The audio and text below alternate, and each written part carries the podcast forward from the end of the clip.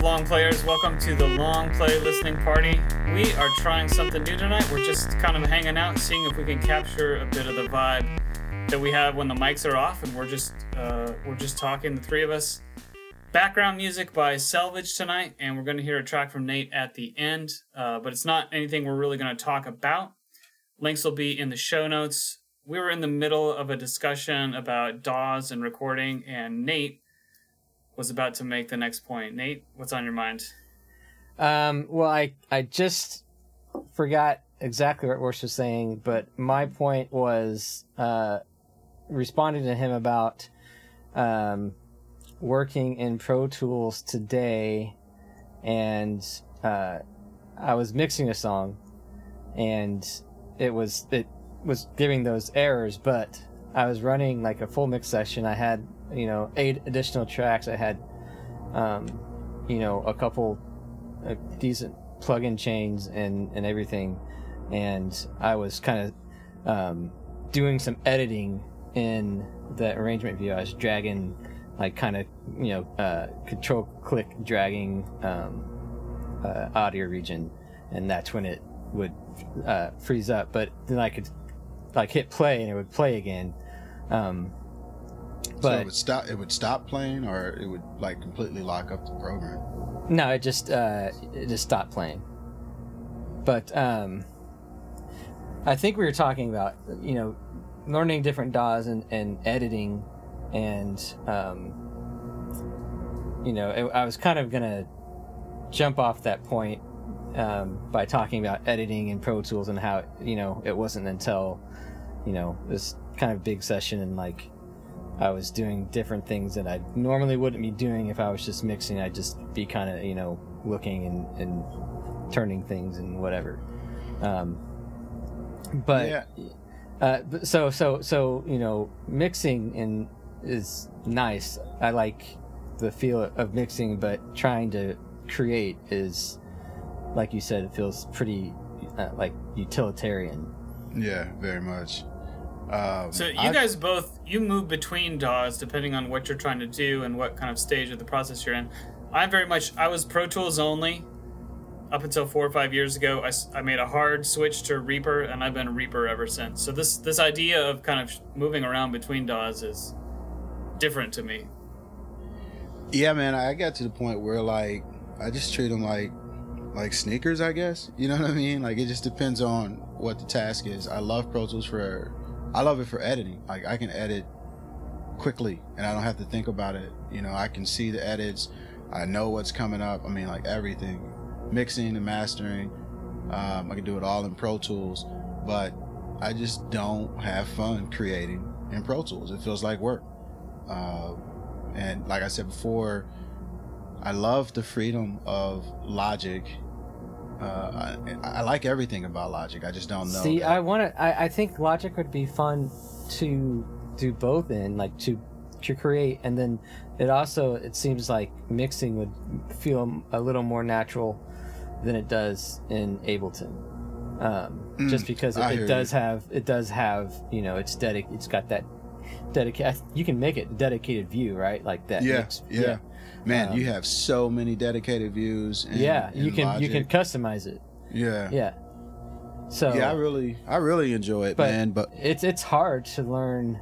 I, I it's it's I'm, I'm probably I probably just need to sit down with it for like two days and and really learn it. But it just felt like it was I was forcing myself to do it. Where like once I started work, you know, working back in Ableton, it was like oh I it was just I knew what I was doing. I wasn't even really thinking about it. I, I was like, yeah, I'm, you know, I, am making a song now. I'm not actually like trying to figure out, like, okay. yeah, I think it's like guitars, right? Like everybody doesn't like the same guitars or the same way they feel. Um, it's your workflow, and uh, Logic for me, I just never really had to think about I, I mean, never. Like from the very first time I, because I started with Logic way back when it was Emagic. I don't know if you guys knew that they were like a hmm. German company that made Logic, and it was completely different than once Apple got a hold of it. But I was using it then, and it was sick, man. Heck, like the most creative sound libraries. You never, I mean, you could find anything you wanted in, in any second. Um, so you know, I used it for mixing. If I had something in there, or I recorded a bunch of people in there, and I really didn't want to try to move stuff over or whatever, I would mix in there. And Logic works seamlessly with Pro Tools. Like I could use Logic like a tape deck right into Pro Tools uh, through Rewire, and yep. and never even actually have to worry about like transferring files. You know, like just do the whole thing. It was slick. I I liked it. I just I never did update to ten, and man, that's been forever ago. So I'm in a box. And I think Ableton's the next one to tackle. I'm learning digital performer right now. Yeah, because you need to, right? Didn't your because uh, your studio went to Motu, didn't it? Yeah, we um, everything, all the gear that we had in that big space, we got rid of it. It's just so that we could. We, we needed better syncing issues. You know what I mean? Like without getting into Pro Tools, where you know, you're gonna spend twenty grand just to try to sync video and, and all that kind of stuff. And Motu is always known for time, and it works perfectly because over there our workflow is um, a couple of cameras, a live switcher, and then all the audio. And I'm mixing live, and it's all got to be married up in real time. Um, so it's just it's just different. But man, that that's a sweet little setup. And Digital mm-hmm. Performer um, it's like when you think you want to do something, you reach for something and it makes sense to be where it's at. You know what I'm saying? Whereas I never, people swear by Studio One. I hate Studio One. I, that, out of every DAW I've ever used, I, that's the one that I, I like the least. I think it's a blend of it doesn't know what it wants to be. It has kind of an identity problem, right? Like it doesn't know if it wants to be a professional uh, studio DAW or if it wants to be a production DAW. or did you spend a lot of time in it like four years you know because uh, i because i you know i my, inter- my interface is PreSonus so i have a i have a license for the yeah. artist uh, the artist five and i was wondering if i i mean i downloaded it obviously and i have it but i i really haven't opened it other than i think i opened it once and like it, you know, scanned all my plugins. So I sat there for like I watch minutes. a lot of people um, rave about it. I watch a ton of tutorials, and the way they use it all makes sense to me. It's just not the way I work, and and I think I, I think it's a, I think it's a workflow thing. Like I want to be able to create. I don't want to have to think about it. You know what I'm saying? Once I start thinking about it, I, I, I just lose the mood. Like I'm just it's it's just a job, you know. Mm-hmm. And I don't want to feel like that. And, and and maybe I could have spent another four years and mastered it, but I needed to move on. It, it did have limitations for uh, what we're doing over there, so yeah. Hmm. I should come over there and watch you use Ableton. Yeah, man, anytime. For sure, you're invited. Like I said, I'm not. I don't. I'm not a super user uh, there's a Twitch channel, KJ Sawka, um, does Ableton hacks. I think it's, I can't remember if it's, uh, it, it's probably completely wrong. I thought it was Wednesday or Friday. Um, but he does, he has like three, at, at least that I know of, three uh, times a week. He's on Twitch. He's doing like uh, drum stuff on like Mondays. Um, I think like 60 minute songwriting on another day, and then he does Ableton hacks, and it's like two o'clock in the afternoon or something. And I, and I try to like watch it, but I, I usually have to work. So, uh, but uh, he, he's he's a, he would be a good person to check out if you get a chance. I'm sure you, I'm sure they're archived and you can watch whatever episodes. Pulled it up. And I was listening to Pro Tools Expert this week, and they were doing a podcast over Do you need Pro Tools to be a professional? Um, which was a very interesting podcast. But what they towards the end, and they didn't talk about it all the way through the show. Really, was Reaper, and they were talking to people about uh, what their favorite DAWs are, and one guy was like. I was a Pro Tools dude. I switched to Reaper. I've never looked back. it made me think of you, Howie. it's me. It's me. If any, I'm not gonna do it now, but if anybody out there needs the hard sell, I'll I'll give it to you. but also, you can just it's free to try for like I don't know what the deal is now. I mean, you could basically try it for like 30 days or something. Licenses are super affordable. Uh, so it's really easy to try if you want to get your feet wet with Reaper. Okay. Well, I know I've got questions for each of you. I've, I've thought about ahead of time. I don't know how if we want to do them or uh, Royce. I know you've got some thoughts about last week's episode with uh, my album "Your Pain Matters." You might have a question for me, so I don't know if we want to get into it or should I ask somebody a question? Yeah, I'm ready. I'm ready. All right, you're ready. Okay, so here's my question for you. I'm giving you five million dollars. Okay. All right, and I picked that number. Oh, Howie you got questions. I got questions. Yeah. I picked that number because he's got it's enough- questions for you. you know you could build something really nice, or you know you could you could travel and work on the road. You know, or you could buy just crazy gear. Or but it's not enough to do everything, I got you. right? It's not like Jay Z money or whatever. so I'm I'm giving you five million dollars tonight. What do you what do you do with it? What do you do with it musically? What do you do with it professionally? You know, where does your what? Because what I'm really trying to get at is like, where does your heart go? What what is interesting to you? If you don't really have to work, right? You could put it in the in the bank and and just do whatever you want. You know, if you were if you were pretty conscious about it. So that's No, an option I- too. I, So that's what uh, I'm trying to get at. I actually have a a, a million dollar uh, goal, and Okay. so for me, what what I think about is if you think about like really combating things like racism or sexism or things of those natures, it's really through images, you know. Um, and as creatives, we have the, the greatest ability to affect people's thoughts through our art. So that's the kind of stuff that I would I mean in the dream world, I'd like to just just make art that shows has great depictions of has other stories about black men that we don't get to see. You know what I'm saying? All the different variations of it. They're black Republicans, they're okay. It's okay. They're still part of the group. You know what I mean? Like, but just that's what I would do. I'd create like a lot of different type of art that children could grow up and see themselves. Like no matter what situation they're in, they're like, oh, okay, yeah, this guy's doing that thing. I want to go do that thing and, and just be able to uh, get into it. Because like a lot of stuff that we have, a lot of what you're dealing with with racism and and sexism and all the isms really are your preconceived notions of who people are.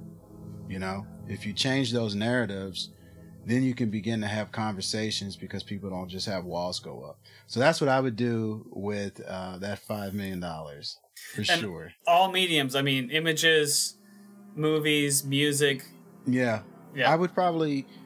What I would like to focus on is creating movies that are centered around music, so they wouldn't be like feature films or anything like that. They would literally be like music videos, kind of, but more like stories.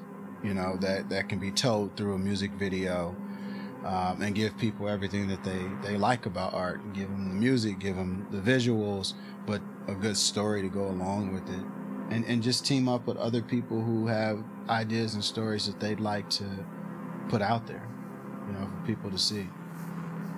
So yeah, so this that, is that five this million is seed gone. money for your production company. Yeah, yeah, I see. I see. And I like. I mean, you still got to have a business sense about it, right? Because you're not going to get very far with just five million if your if your stories don't make it back. Right. So you've right. got to break even or turn a little bit of profit so that you can make the next one. exactly. I think that's I think that's perfect. What would you do with five million dollars? Oh, I didn't. You have a different question for me. I didn't plan on answering. see, see, now I gotta follow Royce and how he's like, no, I'm not. I'm, that was perfect. No, no, you have a different question for me. You wanted you Um, wanted to talk to me about uh, local music or something. You said in your from your email. Yeah, so um, we were talking about, or you had sent me an email. We were talking about the Say Our Laveau project with Approach, and um, you had originally there were some names or something that you had gotten confused on, and you were uh, kind of apologizing for it.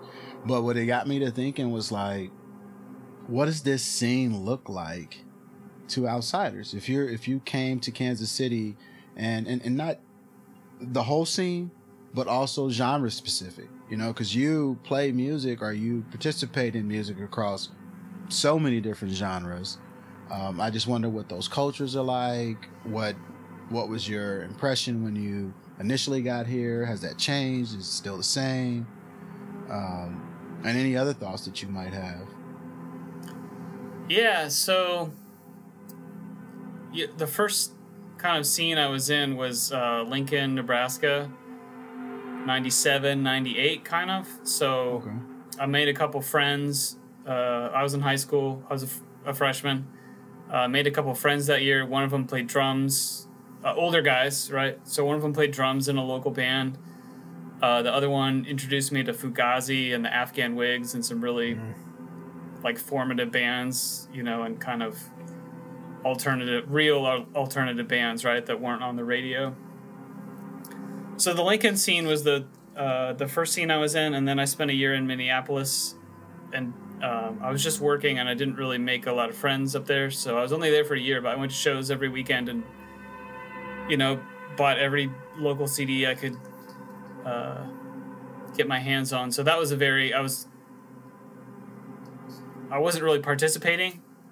Uh, I was just going out a lot, and so then I came to Kansas City, and I told the story last week about kind of joining Five Star Crush, and so that was my first.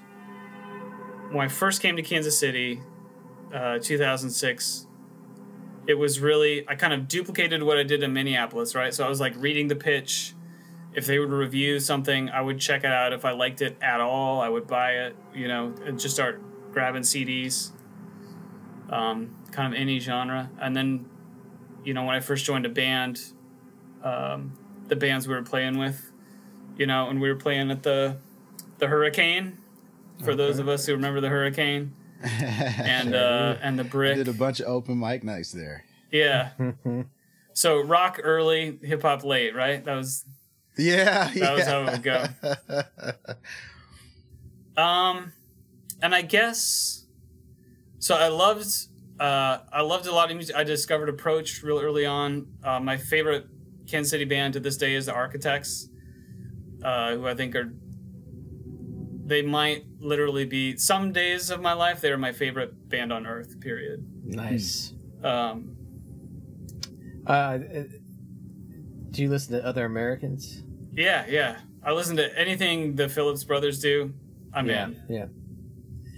Uh, Um, and Mensa Deathsquad. That's pretty dope too, Yeah, yeah. He's doing some interesting stuff. man.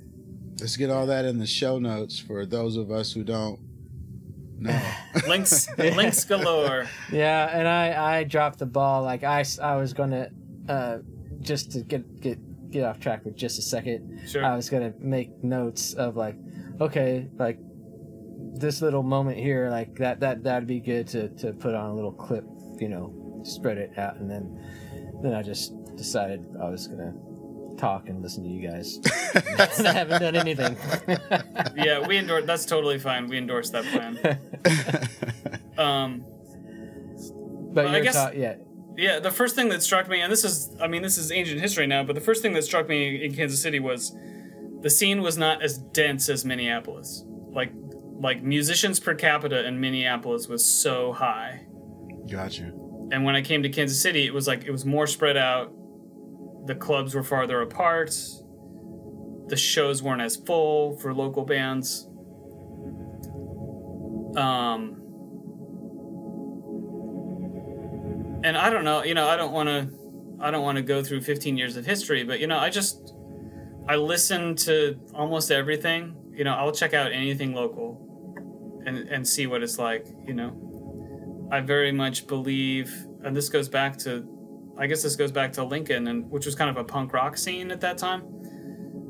This kind of the ethic of it takes everybody to to make a scene, and Right, you know right. you, it's really important to me. Like, I whenever Dark Satellites or Mars Lights plays a show or anything, you know, we're there early to load in. We watch every band like up front, right? And we we always we're always there for the first act and we're there for the last act. And we're not back at the bar, we're in the crowd making the scene happen. And that kind of thing it's is really important to me is to just you know, you got to put a little bit out there. Everybody has to put a little bit out there so that cool stuff happens. Yeah, I agree with that.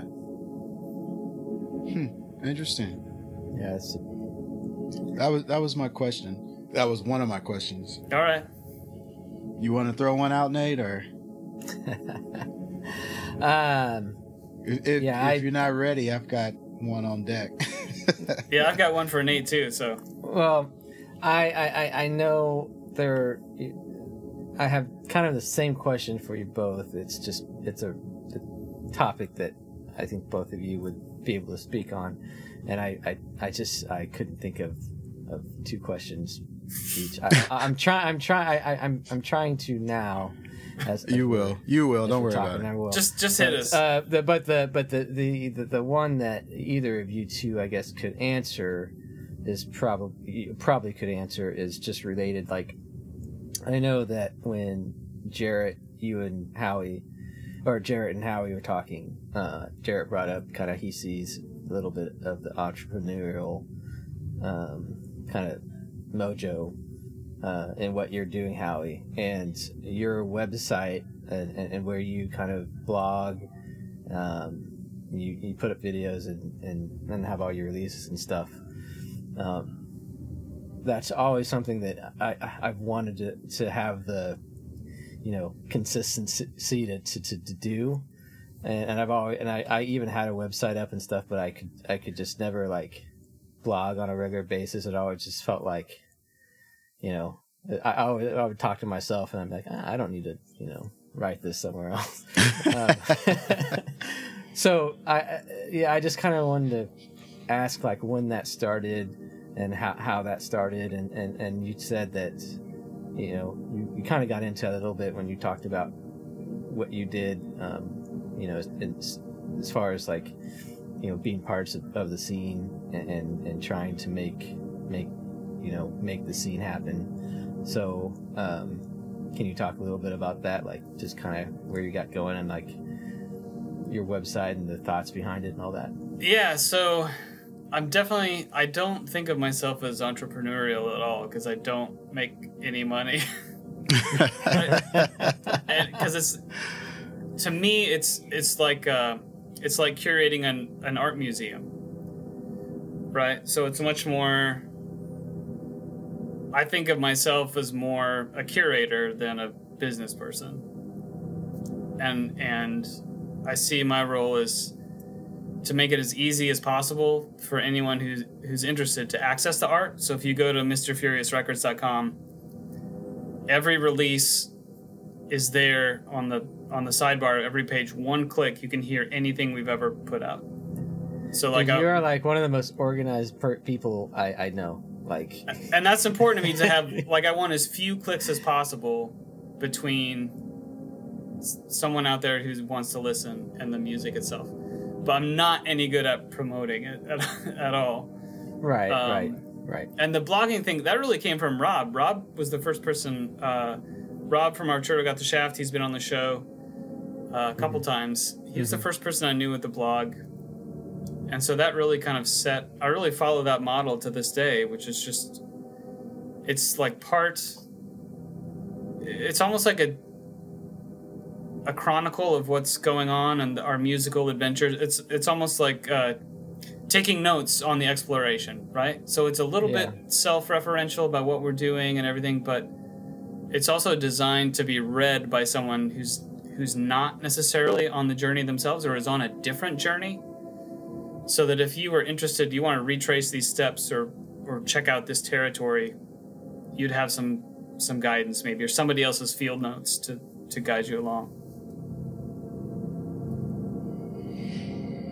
Oh, same question to me. Well, yeah, because obviously you uh, own and run the studio, uh, and you, you put a lot of uh, hard work and sweat in, into that, um, and so kind of like you've always you've, you've kind of talked about like you know working for yourself and and and and being your own boss and all that. But can you talk a little Um, bit about that?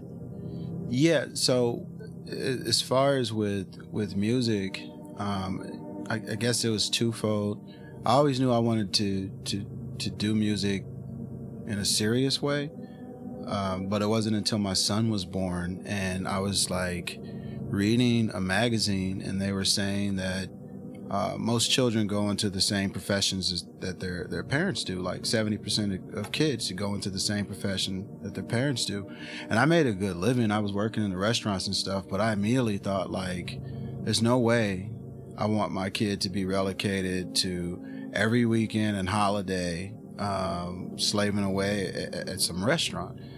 And I think that was the moment where I really started like trying to figure out where I was going to get serious in, in life.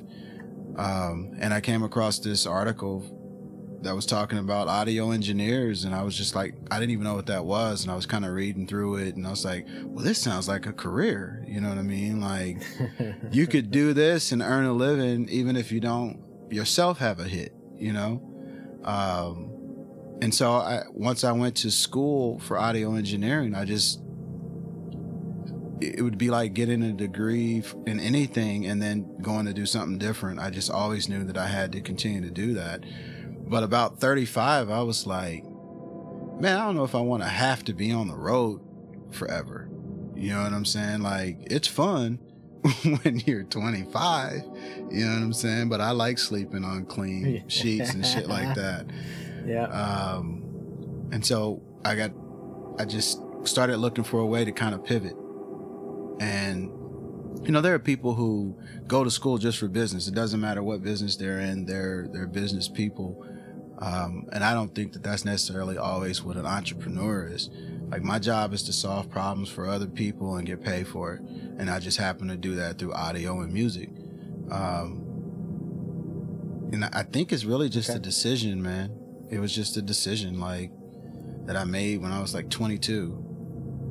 And then everything just kind of worked out, maybe. I don't know. So there wasn't like some overarching plan. I promise you that. Uh, but you know, sometimes that's what you need. yeah. You need to just step Yeah. out there.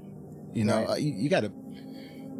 Let me rephrase. You still need to pay your mortgage, so you can't just jump out there. But you need to just take a step in the right direction. Well, know when you I mean? started uh, RAOM, Brandon Maxim Music, um, with Jason, was that like what prompted that? Like, what made you say like I I'm gonna partner with this in the studio? Well, I was working with with with Pro and doing the stuff for Datura, and I had I started really going serious and hard with with him in like 2010, and by 2012, like I was, I mean, I wasn't rich, you know what I'm saying, but I was earning a living and I could pay my bills.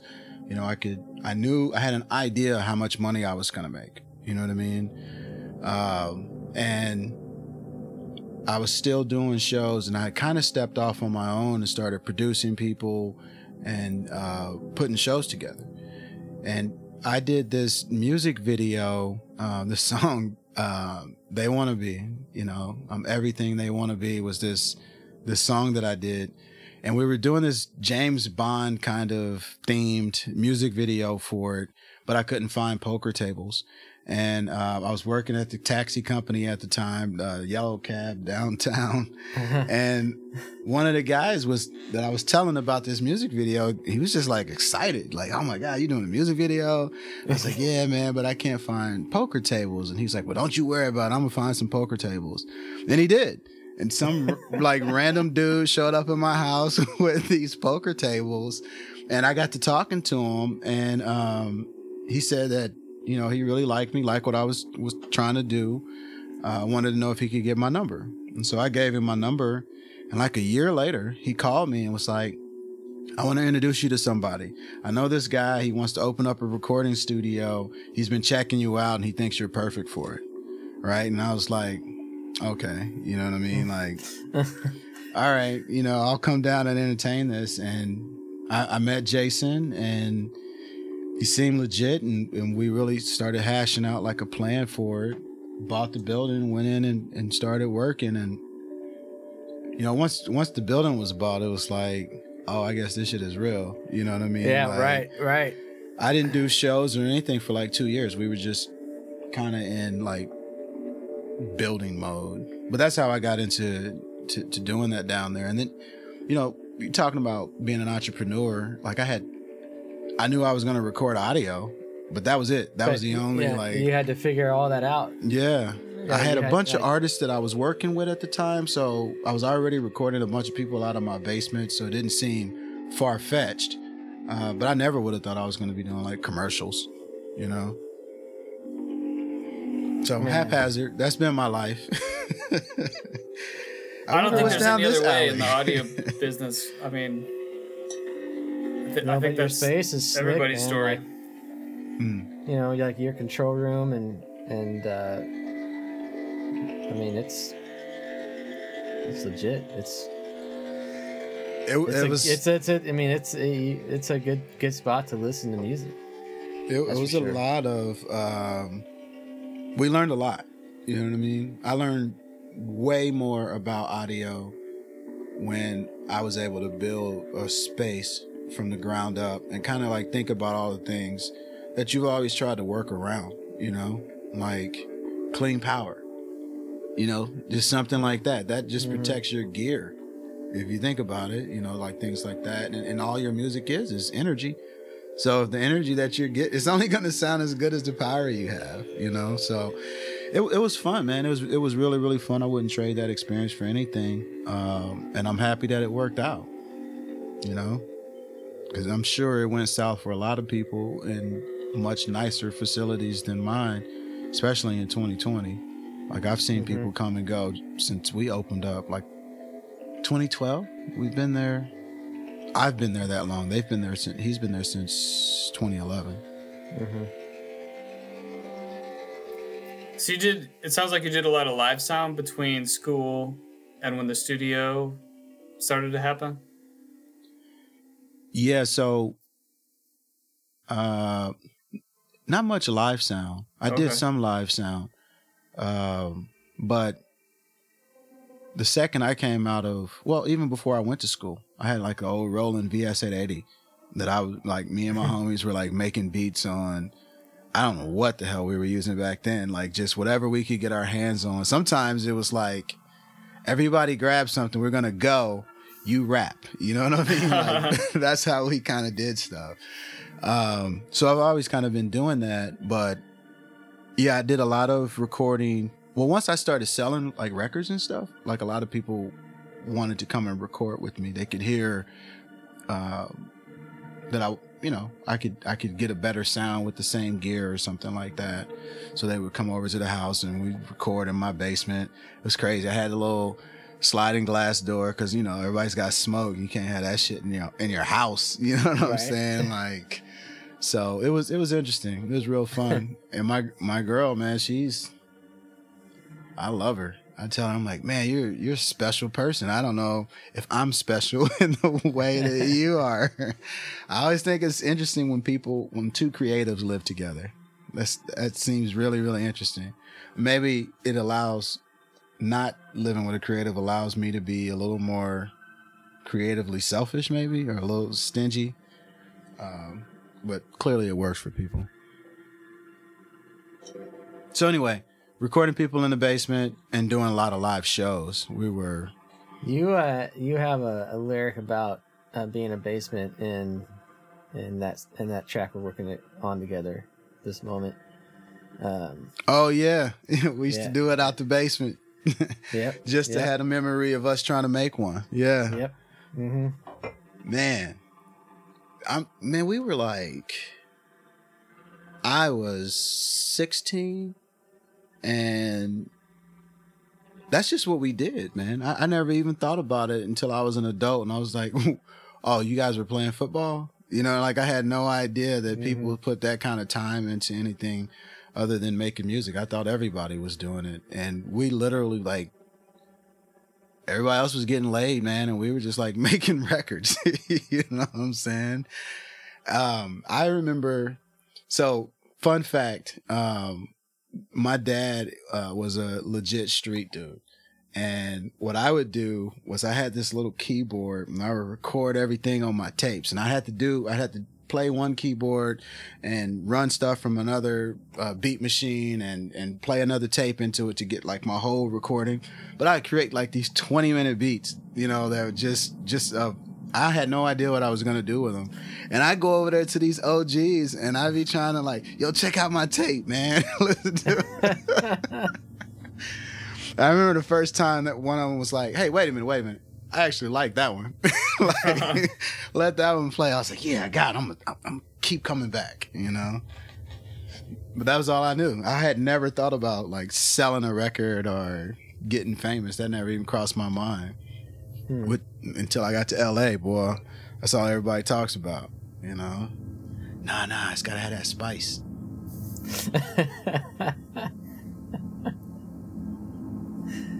I think LA Stories is a different podcast, probably. yeah.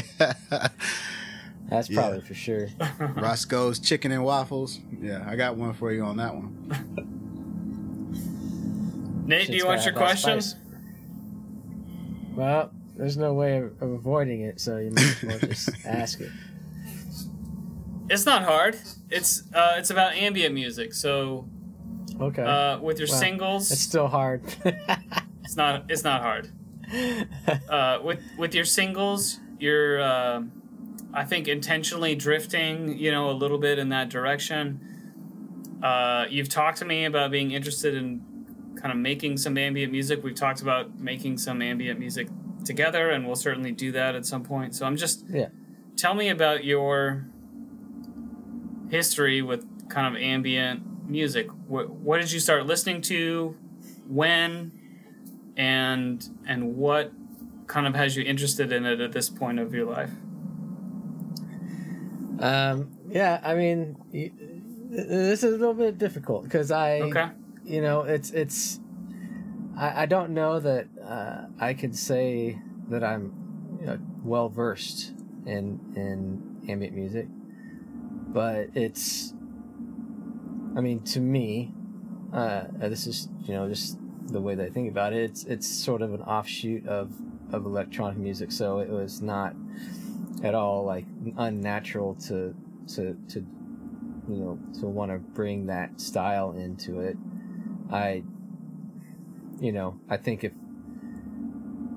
you're you're always gr- growing as as a creative person right um and and to be honest with you it wasn't like i i, I don't know if i took it seriously until a little bit later in my adult life when I was like, dude, I, sh- I should really pay more attention to everything that's going on. So that's kind of when I, I started taking things seriously. But I mean, uh, I, I just, you know, back in like 2001, 2, 3, um, those years where I was playing music, more, more live music, but I was with DJ Not a DJ and, you know, Jarrett and those guys, we, we just, you know, electronic music was what we were up about and that's what we listened to. So just starting from there, like, um, I'm, I'm trying to think of, of, of any like strictly ambient things. I, I I don't know. I'm, I'm just not, you know, I don't, I'm losing my train of thought about specific artists that I would have, you know, been drawn to. But uh, you know, I think one of my big influences Telephone Tel Aviv. Um, even though, I mean, there's plenty of tracks where there's ambient moments, but you know, there's there's still a lot of energy and uh, you know things going on in their music, but just that kind of down tempo, um, chill vibe. It, it's just stuff that I'm drawn to. I don't know if I would produce or write or think differently if I was more, um, you know, I had more ability to write like aggressive type of, you know, a more aggressive style. But um, just writing uh, and creating things that are uh, you're kind of allows you to just I don't know relax and and and and and you know kind of release you know um, things is is what I'm drawn to I think. And it's I don't think that you at least I don't necessarily sit down with intention. And you know that that some people will sit down with attention that and that's what you know, maybe their job is to sit down with attention or that's just how they are you know they create things. Like i'm gonna sit down and write this song and write this style of music. I'm gonna you know this is what it's gonna sound like. But uh, you know when i when i sit down and create i just it just it, it's kind of like a you know you're just trying to, to relax and like let things um, let things like, I don't know I'm, it's gonna sound cheesy. Flow out of you but that's not what I mean. You know it, sure yeah but more intuitive just, but, yeah. Yeah you just sit down and you and, and you, you just let things out and you just release and that and what comes out of it is what comes out of it. Um, you know I, I definitely like I, I don't want to get like on too much of a tangent, but that's that's that's what it is. It's it's wanting to have you know you want your music to have emotion, but you want it. I don't know. I, I want space and I want like breadth. Mo- mostly, that's that's how I feel. Like sometimes you, you you'll write something that is really you know like that's you know it's it's you know in your face a lot, but but my kind of internally and, and, and intrinsically, like I don't want stuff to have you know space and and, and width and, and be something that you can kind of be drawn into. And that would be ambient i guess. That's a big one for sure. I mean it's other things too but yeah that's a it's a big one. So Nate, when you're programming your drums, like first of all, your music is always like it feels very organized to me. So that's interesting to hear you say that it's not necessarily intentional. I thought that was just for I don't know. I feel I, I'm more of kind of like a beat maker, so I'm always kind of like, what mood am I in, and then how do I capture it and then get back to it. You know what I mean? Uh, but anyway, my point is, it's like what you do with your drums feels super freeing to me as a rapper. As, mm-hmm. and maybe because I was a you know 2000 late to you know 2010 whatever rapper. Uh, man, I, I just feel like I can write and write and write and write, and I'm always gonna have the support that I need. And sometimes I'm thinking, man, it would be nice to be, have a drum right here, and then there it is. So I'm just curious, like, what was that process? How do you? How did you? You said you didn't play drums or anything like that, right?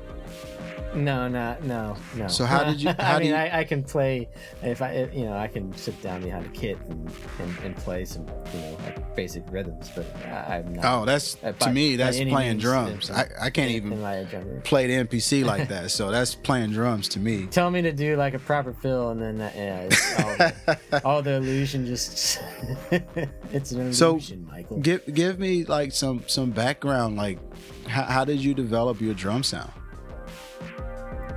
God, man, I don't know.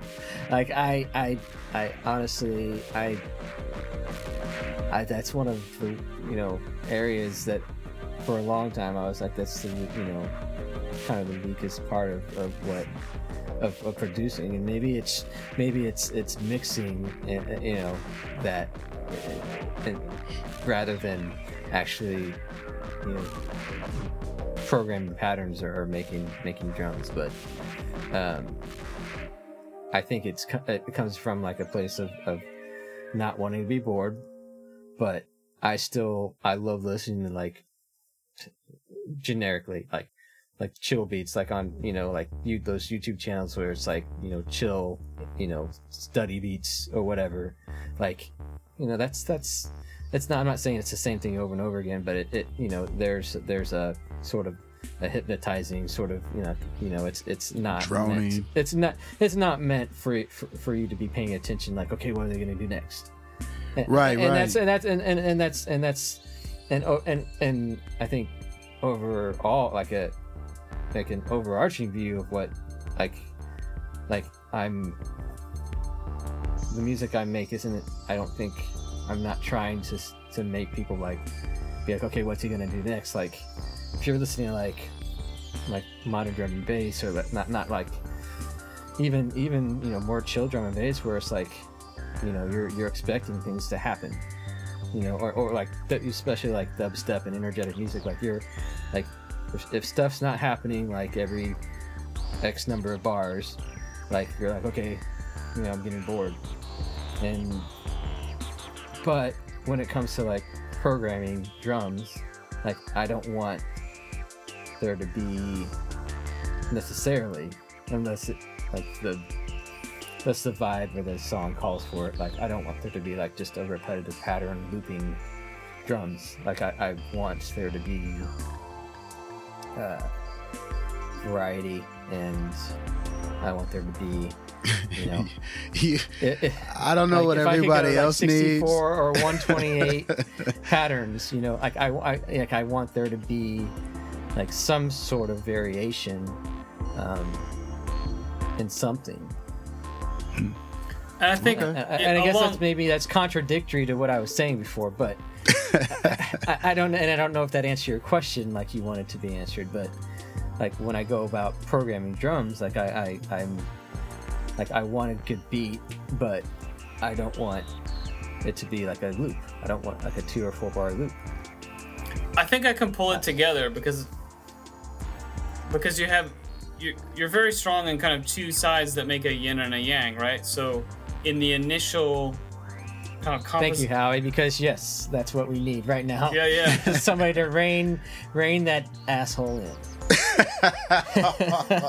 Wait, we did love I miss you, something? Nate. We love you, Nate.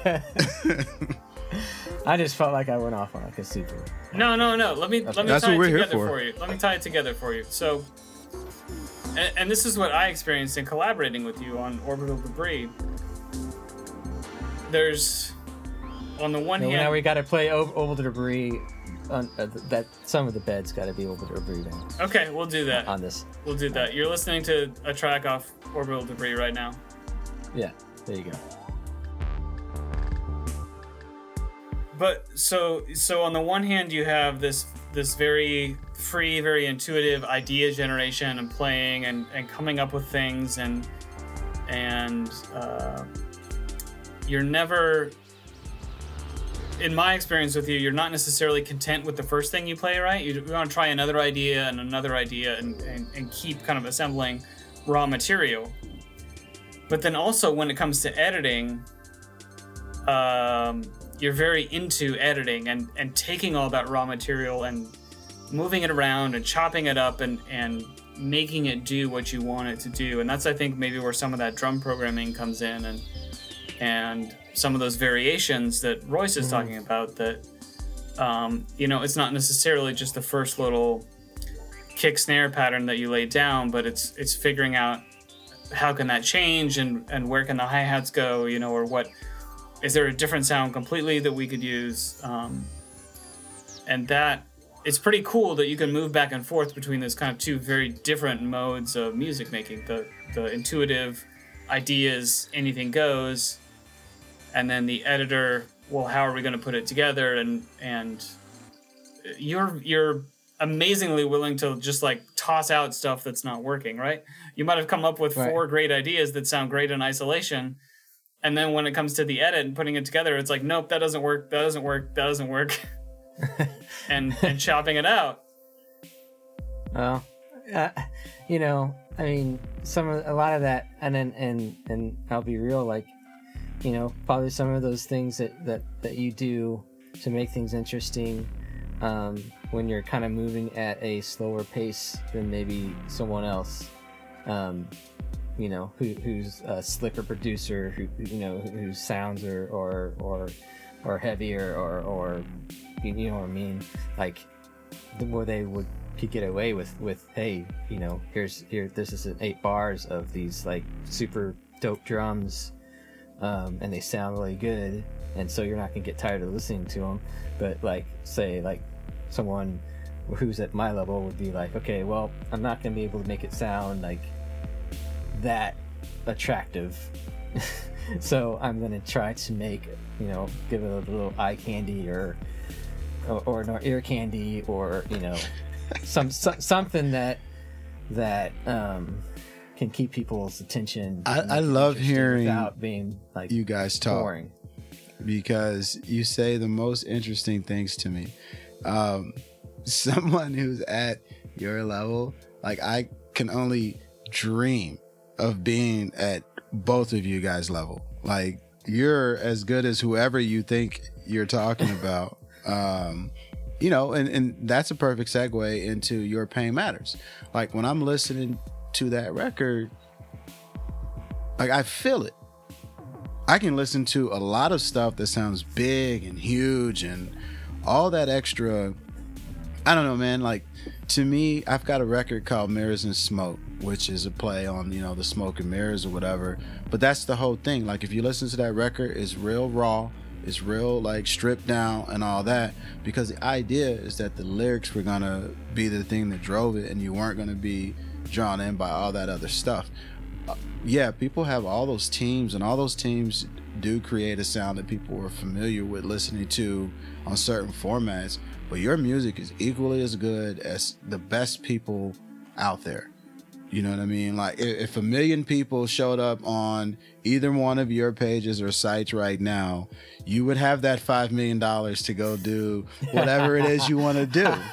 You know? And that's really what it is, man. Like, um, my my Signal Flow record, my Mirrors and Smoke record, I like them. They're great records, and they were where I was at at the time. But man, I sold hundreds of records, and it wasn't because I was the best artist in town. It's just that I was visible. I was available to people, and, and I continued to put music out and grow. Um, people are very forgiving for people that are genuine. So, like when you were talking about, you know, with Howie's blog and you always wanted to kind of do that. The way I've kind of taken that stuff, man, it's just like if I'm gonna do this consistently, it's got to be something that that's in it for me. I'm getting something out of it. I can't just post on Instagram because that's what everybody's doing. You know what I'm saying? Um, if I'm gonna give you something, it's got to connect in a bunch of different levels and layers. And your music does that, man. Like both of your music, like I'm a fan. You know what I'm saying? Like a fan fan of of what you guys do. When you send me shit and you're like, "What do you think of this?" I'm like, "What?" It's like Jay Z just sent me a track, bro, and wants to know what I think. You know what I mean? like seriously. Like no, I'm I'm super super serious. Like I'm not gassing you. I'm not or anything like that. Like we've worked together since it's been like three or four years. Yeah, man, We started we- working we- together. we've got a good relationship I mean, I meet a lot of talented people, but I don't work with everybody. You know, that's that's the first thing I I, I think I. That was the first entrepreneurial thing that I learned that that changed it from a job to a career that I enjoy. Was like, yes, you need the money, but you need to search for, you know, people that you connect with and that you Yeah, believe yeah. in. You know, yeah yeah and you guys are when you asked me to do this podcast, I was like, word. You know what I mean? Like seriously. Like don't don't second guess what you're doing. That's why I'm asking you about your drum production, uh, or talking about you know uh, your pain matters. Like I was listening to that shit and I was like, so wait a minute, you're just sitting in a room playing like, and you can create this while you're in a space. That's amazing to me. Everything I do is programmed. You know what I mean? Everything I do is programmed. But I think I think we agree that I mean the performance is what matters in the end, right? Whether it's a synthesizer, whether it's a rap vocal, whether it's I mean amazing performances can be programmed. Um, but it's it's the connection between the musician and and their instrument and themselves, what they're hearing, the people in the room, the people they're thinking of when they're performing. I mean that that beats any sound, any microphone, you know, all that stuff is fun and great and wonderful, but perform it starts and ends with performance. Man, and Wu Tang Clan taught me that. Cause everything they made sound like garbage. You know what I mean? and that shit blew up. And you dig it. You like it. You know what I'm saying? Like, but none of that stuff sounds like anything that would that's why they record their own stuff because engineers would be like, "No, man, you can't do that." and they're like, "That's the way it's supposed to be." Yeah, that's actually a great example because the the performances are so good that they they take those sounds that any you know any other guys on those tracks and it wouldn't necessarily been anything maybe. No, it right? But never. the performances are so good, it actually converts the sound into a good sound because because of the strength of the performance. Right. Because it's its own thing. You know, it's not trying to to it's not trying to be Ariana Grande.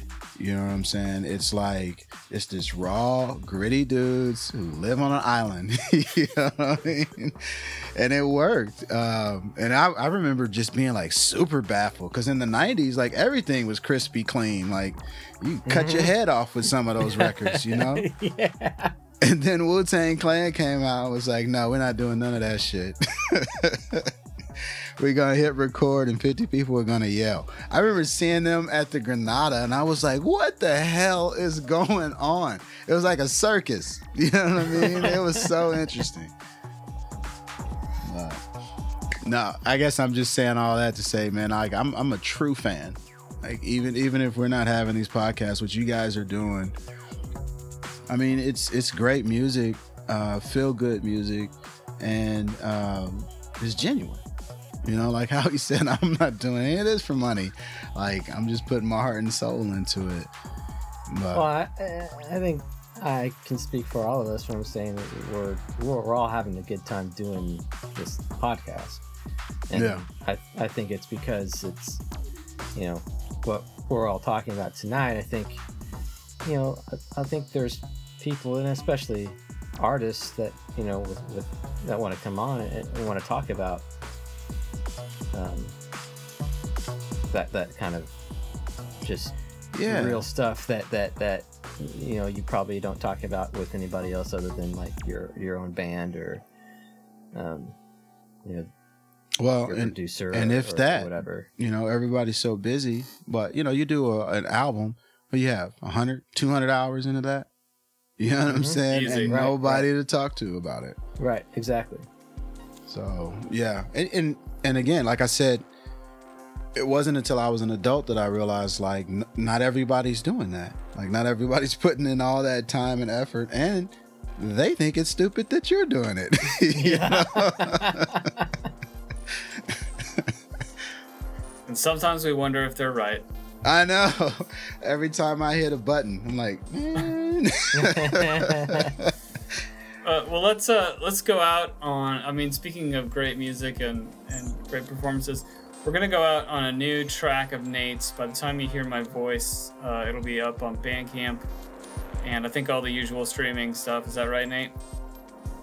uh yeah i mean i, I submitted it for distribution today so Well, Uh, we've got we've got means, like, eight or nine weeks. days till the show comes out, probably. So okay well should be good it, it'll it'll be on or, or it'll be soon soon. So tell us just a little bit about it, and then uh, we'll let people hear it. Oh well, um, you know, I said I was gonna release a song every month, and I think I started mixing this one, and I or I picked it and started mixing it, and um, you know I think see Boris, you were busy, so I wasn't gonna bother you with anything, so I bothered Sean, um, and I was like, "Yo, man, can you do like a chorus that um, like Heidi would sing, like you would write for Heidi, or you would have Heidi sing on you know one of your songs, like you know just a simple, you know, not not a lot of not not a, not like a, a story or anything, like not that that's you know I'm just saying like just you know of course Give him some ideas. Um, yeah. Right, right. And um, he was like, "Yeah, I could do that." And he, he sends me back, like he texts me back what what it was, and he, he he sent me like a voice text, and it was like kind of singing it. And I was like, "Oh shit, man, that sounds good. Can you just do that and send it to me then?" Um, he was like, "Yeah, man, I'll get on that." Um, and so I had waited a couple days. You know, and I like shot him a text like, "Hey, man, let me know, let me know when you're gonna get on that." um, he was like, "Yeah, man, I'll get on that Friday," you know. And then um, Friday came, and I was like, "All right, well, I'm gonna start uh, working on another track." um, and I was fighting with it and fighting with it. And then Sunday, he sent me uh, or forwarded me an email. Man, it was Heidi's vocals. I was like, "All right, well." Um, and I don't know if I should say this or not, but I was like, "I'm gonna, I'm gonna take a day and." uh, so I can mix mix these vocals and because you know the track was more or less mixed, and that was a, the uh, uh, uh, let's bring things full circle to uh, you know the first conversation we were having, which was the session in Pro Tools that I was talking about was this session Oh, where- Nice. you know when I mixed it, um, I had to uh, you know print you know I think two or three groups because my old computer was like you know or di- didn't like it like Pro Tools. It's like no, I'm not gonna I'm not gonna do this for you. No, like I'm not gonna I'm not, I'm not gonna process all this shit for you. So um, you know, fast forward to uh, selling some laptops and um, going Mac Mini, um, which is, you know, it's kind of like a revelation, man. It's like it's like wow, so I can actually unfreeze these these tracks. I can, you know, mix like I was, you know, wanting to, and I threw on, you know, a bunch of extra tracks, a bunch of extra processing, and it was taking everything. So anyway, uh, yeah, Cool. uh, yeah, you know. What's it called and where can people get it? Yeah, you can cut some of this conversation out too, uh, Howie. Uh, it's called Beauty in the Distance. Well, and I have a Um, question about it, man. Um, so the drums on that are distinctively different than um, the previous few tracks that I've gotten from you. What did you Mhm. do different, or what gear did you use different on that? I think those drums are. Um, it's. I think that was just a beat that I made on the analog rhythm, man. It was just. Um, and then you know I think I chopped up the kick a little bit to to make it different, to make it stuff that you wouldn't expect, even if it was a pattern. You know, Gotcha. it was like, you know, you could listen to it and be like, okay, you know, I, I, I'm not getting bored with that. Uh, and, and, you know, the bass line's just kind of like a, you know, chill little bouncy bass line. And Heidi did the perfect, you know, uh, vocal comps for it from from Approach's lyrics. So Okay. Very cool. Beauty in the Distance, was it? that's right. Beauty in the Distance. Get it at A S T E R A L E S dot bandcamp dot com. That's right. Link in the description. Uh, enjoy the song. Thanks for hanging out, everybody. We'll see you in the next one.